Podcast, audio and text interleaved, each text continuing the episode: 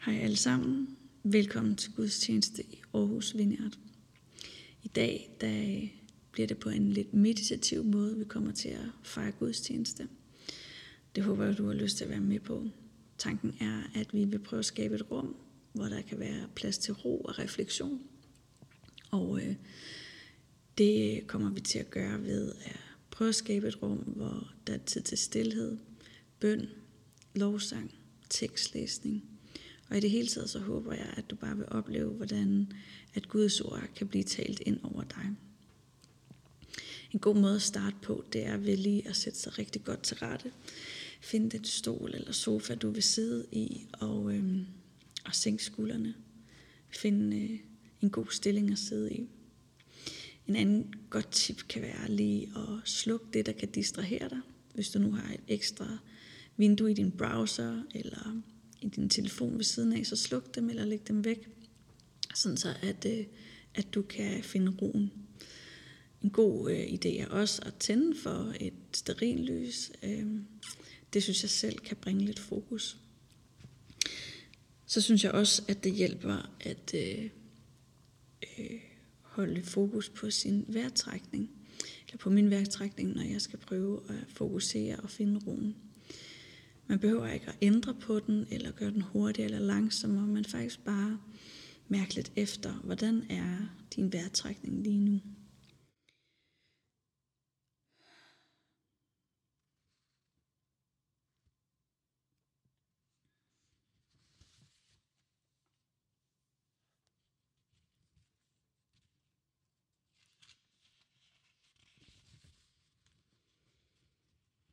Dagens tema er ørken.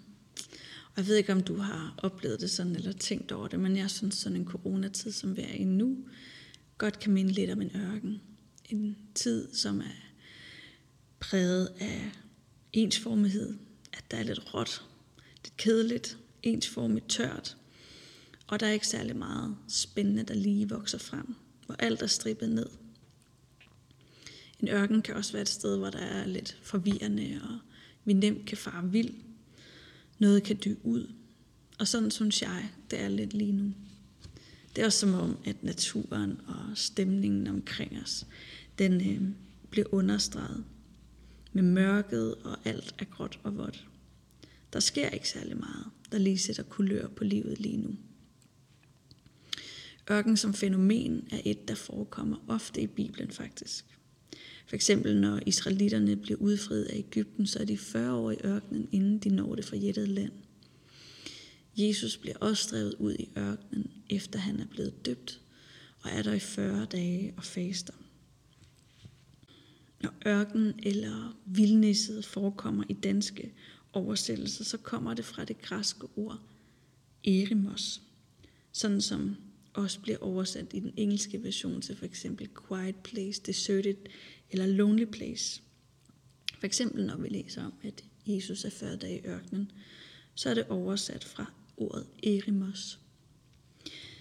Eremos det forekommer ikke som et særligt nemt sted at være. Israels folk gør oprør, Jesus han bliver fristet. Og når du hører ordet ørkenvandring, så kan det også være, at du tænker på det som et meget udfordrende sted. Et tidspunkt eller en periode, som er særlig svært. Måske føles den her tid som en ørkenvandring for dig lige nu. Men ørkenen i Bibelen kan faktisk også være et sted, hvor man har intense møder med Gud. Jesus, Moses, Hoseas, Esajas og hele det israelitiske folk, de har alle mødt Gud i Erimos, altså på tilsyneladende meget øde steder.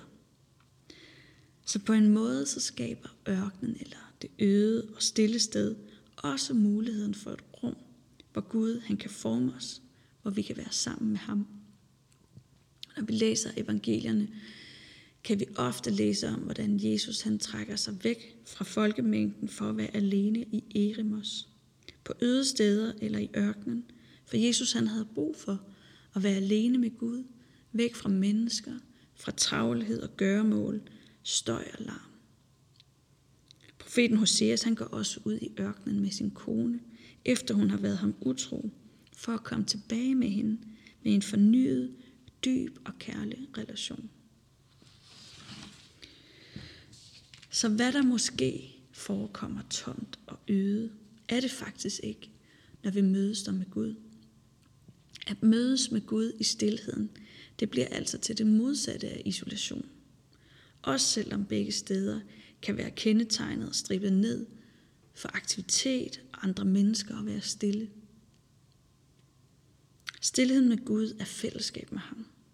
Isolation er derimod destruktiv og et fravær af relation. I stilheden med Gud, så kan du åbne dig op for Gud, for at han udefra kan møde dig med sin kærlighed. I isolationen, der hersker splittelsen, og vi bliver hævet ned, og det er fristelserne, der kommer udefra. Stilheden med Gud giver næring til sjælen og får dig til at vokse i åndelig modenhed, hvor isolationen er tomhed og nedbryder os. Så på en underlig måde, så er det her sted Erimos, ørkenvandringen, det stille sted, eller hvad man nu vil kalde det. Hvor mange af os befinder os lige nu.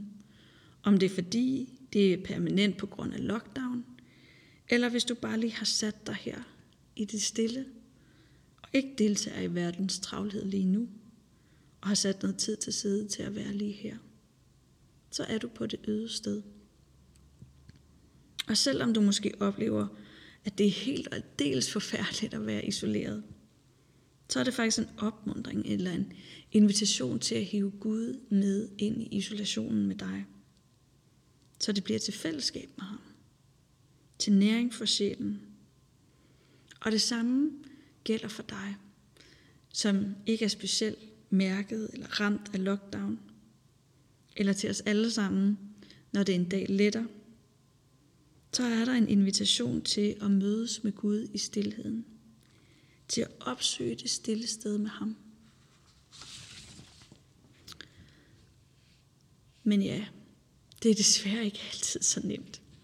For selvom vi måske er i Eremos lige nu, så skal vi også slukke for distraktionerne her, for at det kan blive til stillhed med Gud. Og når vi slukker for ting, der distraherer os, så afslører det alt muligt i os, når vi gør det. Henry Nouwen, synes jeg, beskriver det meget præcist. Når vi går ind i stillheden for at være sammen med Gud, opdager vi hurtigt, hvor afhængige vi er. Uden alle de mange distraheringer i vores daglige liv, føler vi os anspændte og nervøse. Når ingen taler til os, henvender sig eller har brug for vores hjælp, begynder vi at føle, at vi taber os selv. Vi begynder at overveje, om vi dur til noget, er værdifulde og har betydning. Og vores tendens er hurtigt at forlade den ubehagelige stillhed og få travlt med noget igen, for at forvisse os om, at vi er nogen. Men det er en fristelse. Fordi det, der gør os til nogen, er ikke andres respons eller deres afspejling af os, men dermed Guds evige kærlighed til os. For at gribe sandheden om os selv, må vi klynge os til Gud i stillheden, til ham, der gør os til den, vi er. Så stillheden med Gud kræver faktisk også, at vi bliver hængende i stillheden. Og som Nøven siger, så må vi klynge os til Gud i stillheden, til ham, der gør os til dem, vi er. På hebraisk så er ordet for ånde eller vejrtrækning det samme ord som for det, der betegner Guds helligånd. Så nu er tanken, at vi bruger noget tid nu på at fokusere på vores åndedræt og Guds helligånd.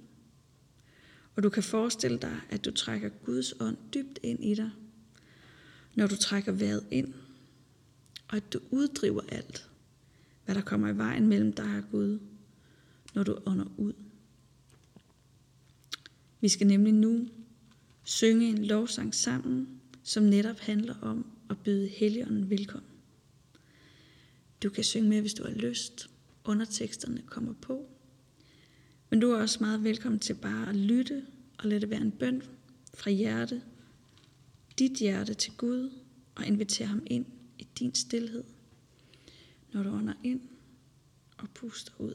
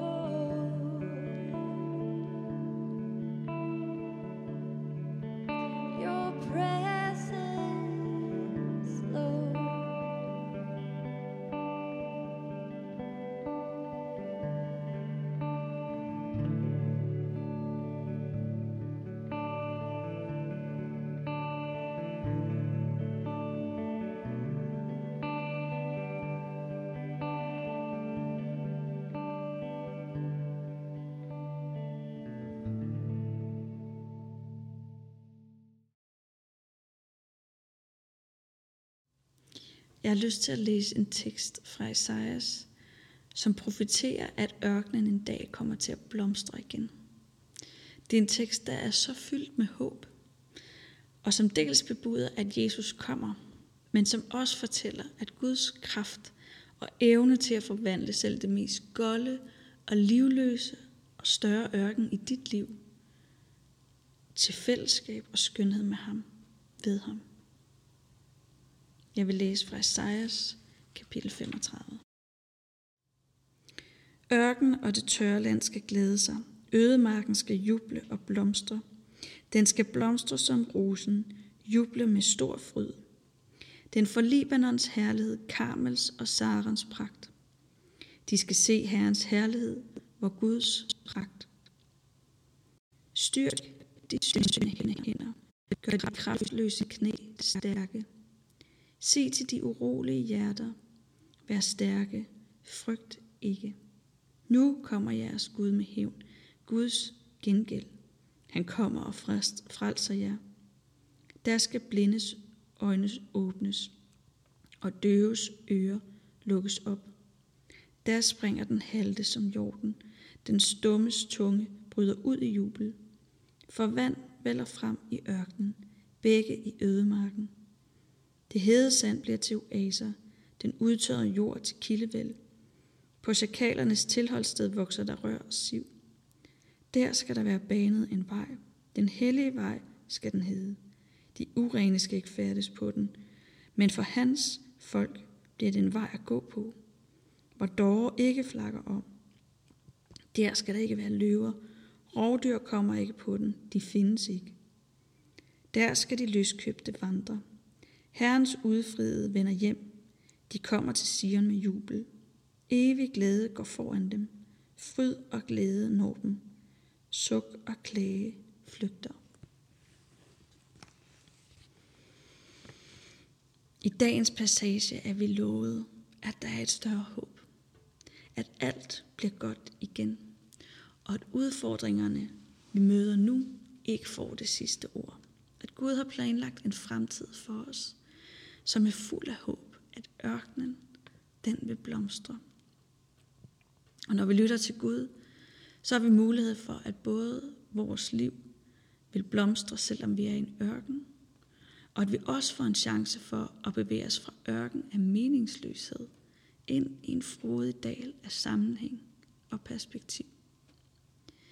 Vi kan genskabe frugtbart land af ørken i vores liv, igen ved at gøre Gud til centrum. Når vi drikker af hans kilde, så kommer vi til kræfter. Og ser man ørkenen, så forekommer det helt aldeles umuligt at forvandle den til blomstrende land.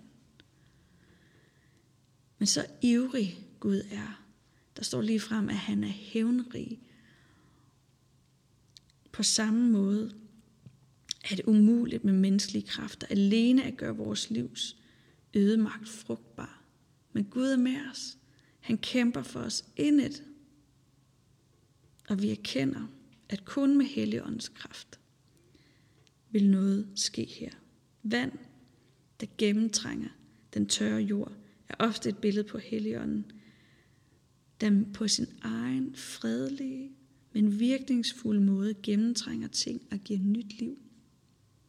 Og derfor skal vi åbne os for Helligånden og lade ham virke i vores liv og tillade ham, at han taler til os og at han former os. Jeg tror virkelig på det håb. Om at ørkenen kan blive frodig igen.